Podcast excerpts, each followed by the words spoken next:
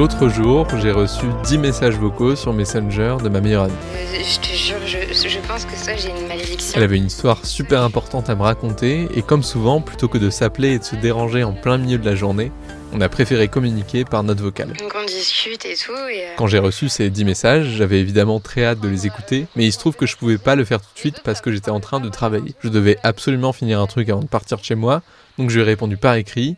J'écoute tout ça quand je serai dans le métro, j'ai l'impression d'avoir un épisode de série à rattraper.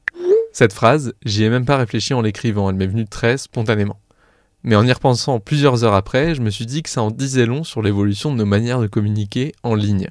Il y a encore quelques années, j'aurais peut-être même pas compris ce que l'expression s'envoyer des vocaux voulait dire. Quand j'étais au collège et même au lycée, les échanges en ligne passaient déjà par des applications sur smartphone, mais on s'envoyait surtout des messages écrits, des photos ou des vidéos. Quasiment jamais des messages vocaux, et j'étais très loin de me douter qu'un jour, je considérais certains vocaux de mes amis comme un contenu narratif à part entière, un truc à rattraper pour être à jour sur leur vie. Aujourd'hui, tout ça est en train de changer et on va essayer de comprendre comment dans ce deuxième épisode de Mise à jour.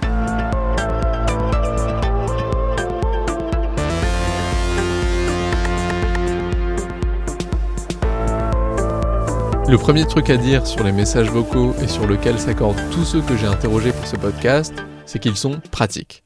Si on revient à l'exemple que je prenais en introduction, quand on s'envoie avec mon ami plein de messages vocaux pour se raconter une histoire, c'est tout simplement parce que ça nous prendrait beaucoup plus de temps de s'écrire la même chose avec le clavier de nos smartphones. Il faudrait utiliser ses deux mains, focaliser son regard sur l'écran, éventuellement faire attention à la formulation de chaque phrase. Avec des messages vocaux, c'est simple, c'est intuitif.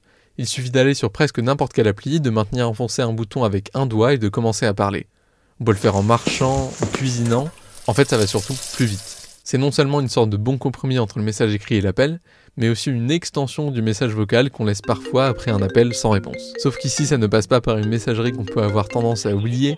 Il n'y a pas cette voix bizarre en guise d'intermédiaire entre les deux personnes qui communiquent. Pour déposer un message vocal sans faire sonner le mobile de votre correspondant, faites le 4. Pour résumer, disons que c'est plus adapté à notre quotidien et à l'usage actuel de nos smartphones, qui passent désormais beaucoup par les applications de messagerie. Et pour celles et ceux qui ont carrément peur de décrocher leur téléphone, les notes vocales constituent clairement une alternative.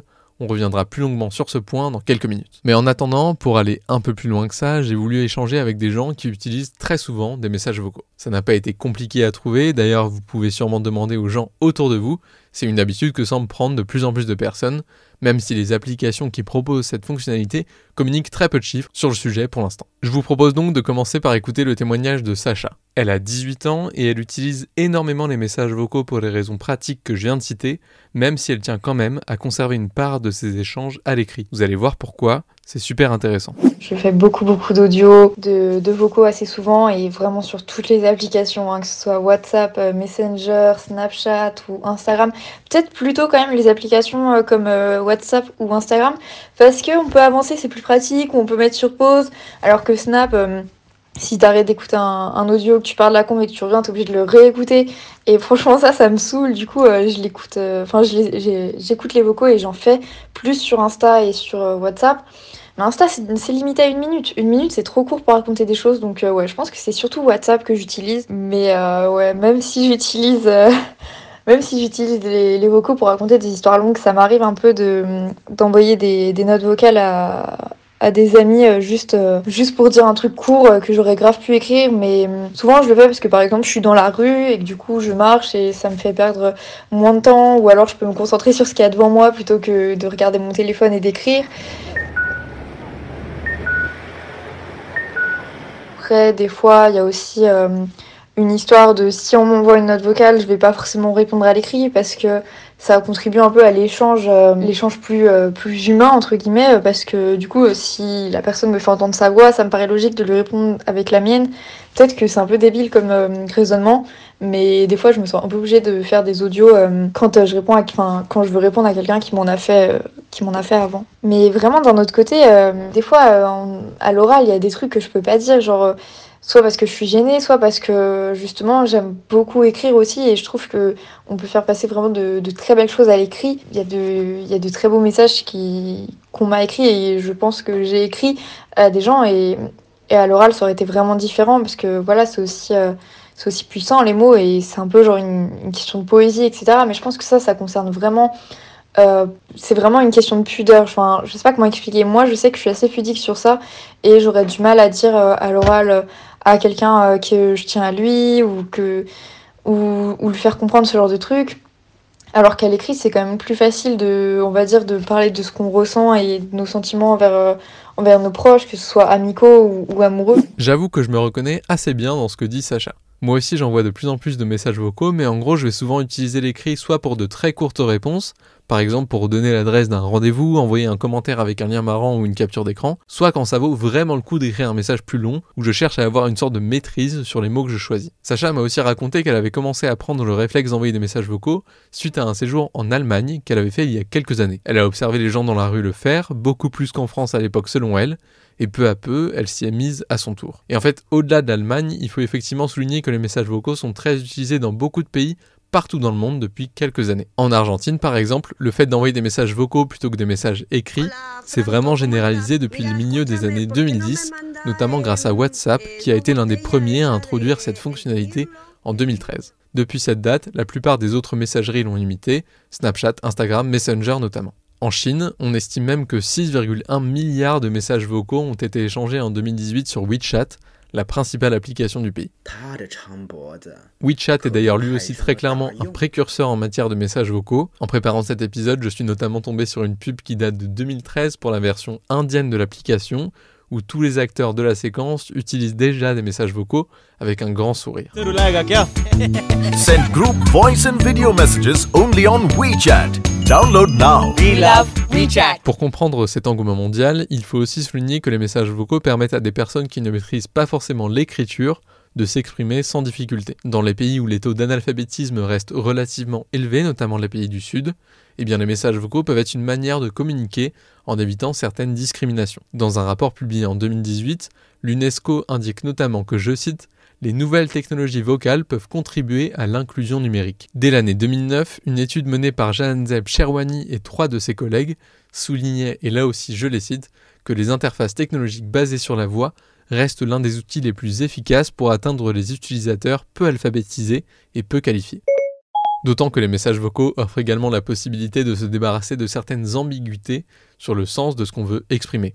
Certes, on ne voit pas le visage de la personne qui nous parle, mais on entend au moins sa voix, sa tonalité, les mots sur lesquels elle insiste.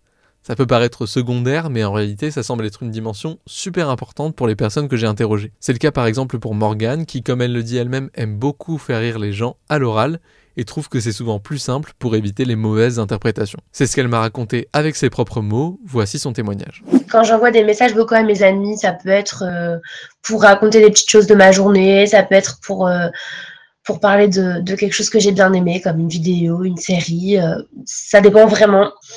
Je le fais très très souvent parce que on m'a dit plusieurs fois que j'avais une voix qui, enfin, qui permettait de raconter les choses et que j'avais une manière de raconter qui faisait souvent rire.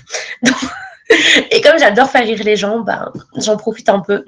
je maîtrise mieux les mots quand c'est plus, enfin, je sais pas comment expliquer ça.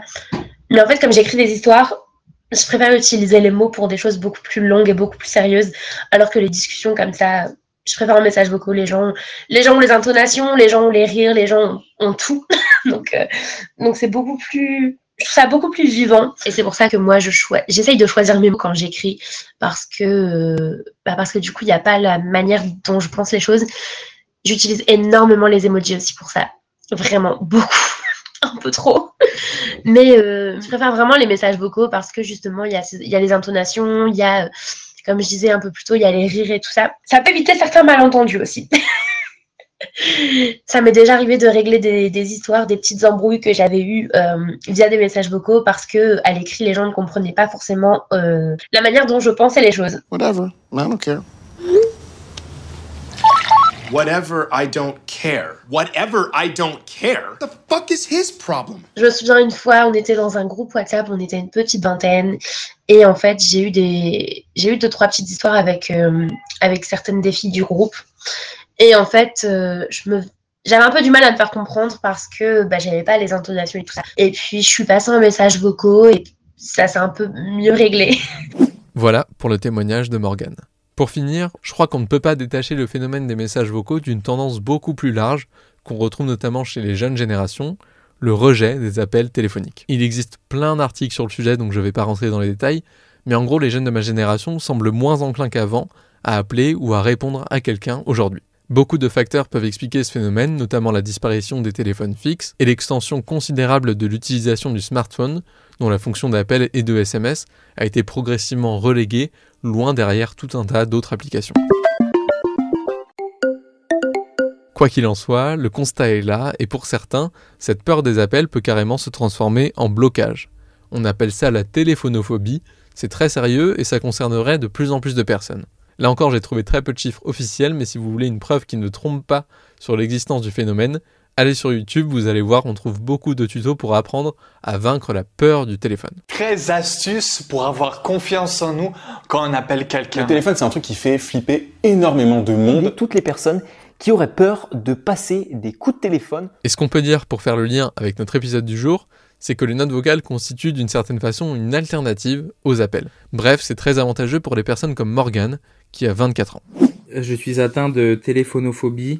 Je suis de Chartres. Je suis parti faire mes études à Paris, donc euh, loin de chez mes parents et loin de certains de mes amis. Et j'ai découvert que j'avais du mal à avoir des échanges téléphoniques avec eux pour prendre des nouvelles, que c'était euh, une source d'angoisse et euh, que c'était des moments qui n'étaient pas forcément très agréables. Ça a un impact dans ma vie quotidienne dans le sens où j'ai des amis très proches qui essayent souvent de m'appeler. Je réponds très peu. Du coup, beaucoup me charrient avec ça, c'est-à-dire qu'on me dit souvent que voilà, quand Morgan répond au téléphone, c'est un miracle certains s'amusent même à, à tweeter. Euh, j'ai eu la chance que Morgan me réponde au téléphone. Donc voilà, on en rigole, mais c'est vrai que je dis souvent à mes amis, bah non, je peux pas te répondre maintenant, euh, je te rappellerai plus tard.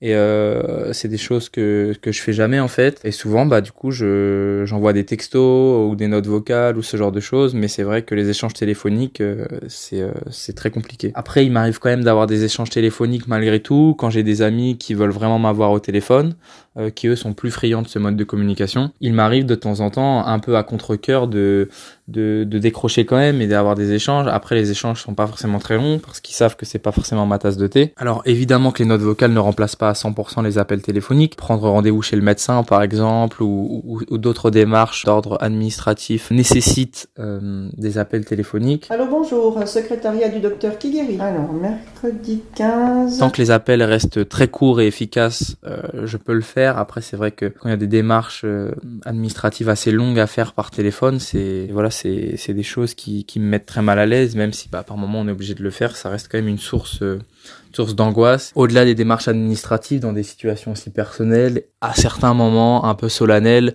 les appels téléphoniques peuvent quand même être euh, être incontournables. Je pense à quand ma petite sœur a eu son bac ou ce genre de choses. Bah évidemment, un petit coup de fil reste quand même plus chaleureux, une attention plus personnelle qu'un qu'un simple message vocal. Donc il y a certains moments où euh, où voilà la, note vocale reste quand même euh, reste quand même limité pour remplacer l'appel téléphonique. Comme l'a très bien dit Morgan, il faut évidemment nuancer l'idée selon laquelle les messages vocaux seraient en train de remplacer les appels. D'ailleurs, au deuxième trimestre de l'année 2020, c'est-à-dire au cœur du premier confinement, le nombre d'appels passés en France a littéralement explosé. Il a atteint, d'après l'ARCEP, un niveau jamais égalé en 20 ans, avec 72,2 milliards de minutes, soit une augmentation de 28% en un an. Pour résumer, les messages vocaux progressent, deviennent parfois une habitude, aident certaines personnes dans leur quotidien, mais il est impossible de dire pour l'instant si on assiste à un bouleversement majeur de nos pratiques numériques. Est-ce qu'une génération entière de micro-podcasters est en train de voir le jour?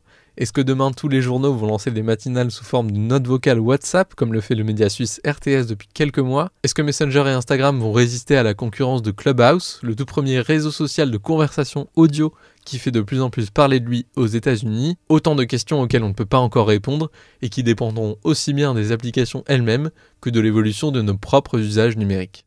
C'est donc évidemment ce qu'on va continuer à surveiller sur Uzbek Erika. Merci de nous avoir écoutés. Je vous rappelle que vous pouvez nous suivre sur Apple Podcasts, Spotify, Deezer ou sur n'importe quelle autre application. Là encore, n'hésitez pas à vous abonner au feed de ce podcast, à le partager, à le commenter, à en parler autour de vous. Un grand merci pour votre écoute et restez tout de suite avec nous pour notre troisième épisode. On va cette fois parler méditation.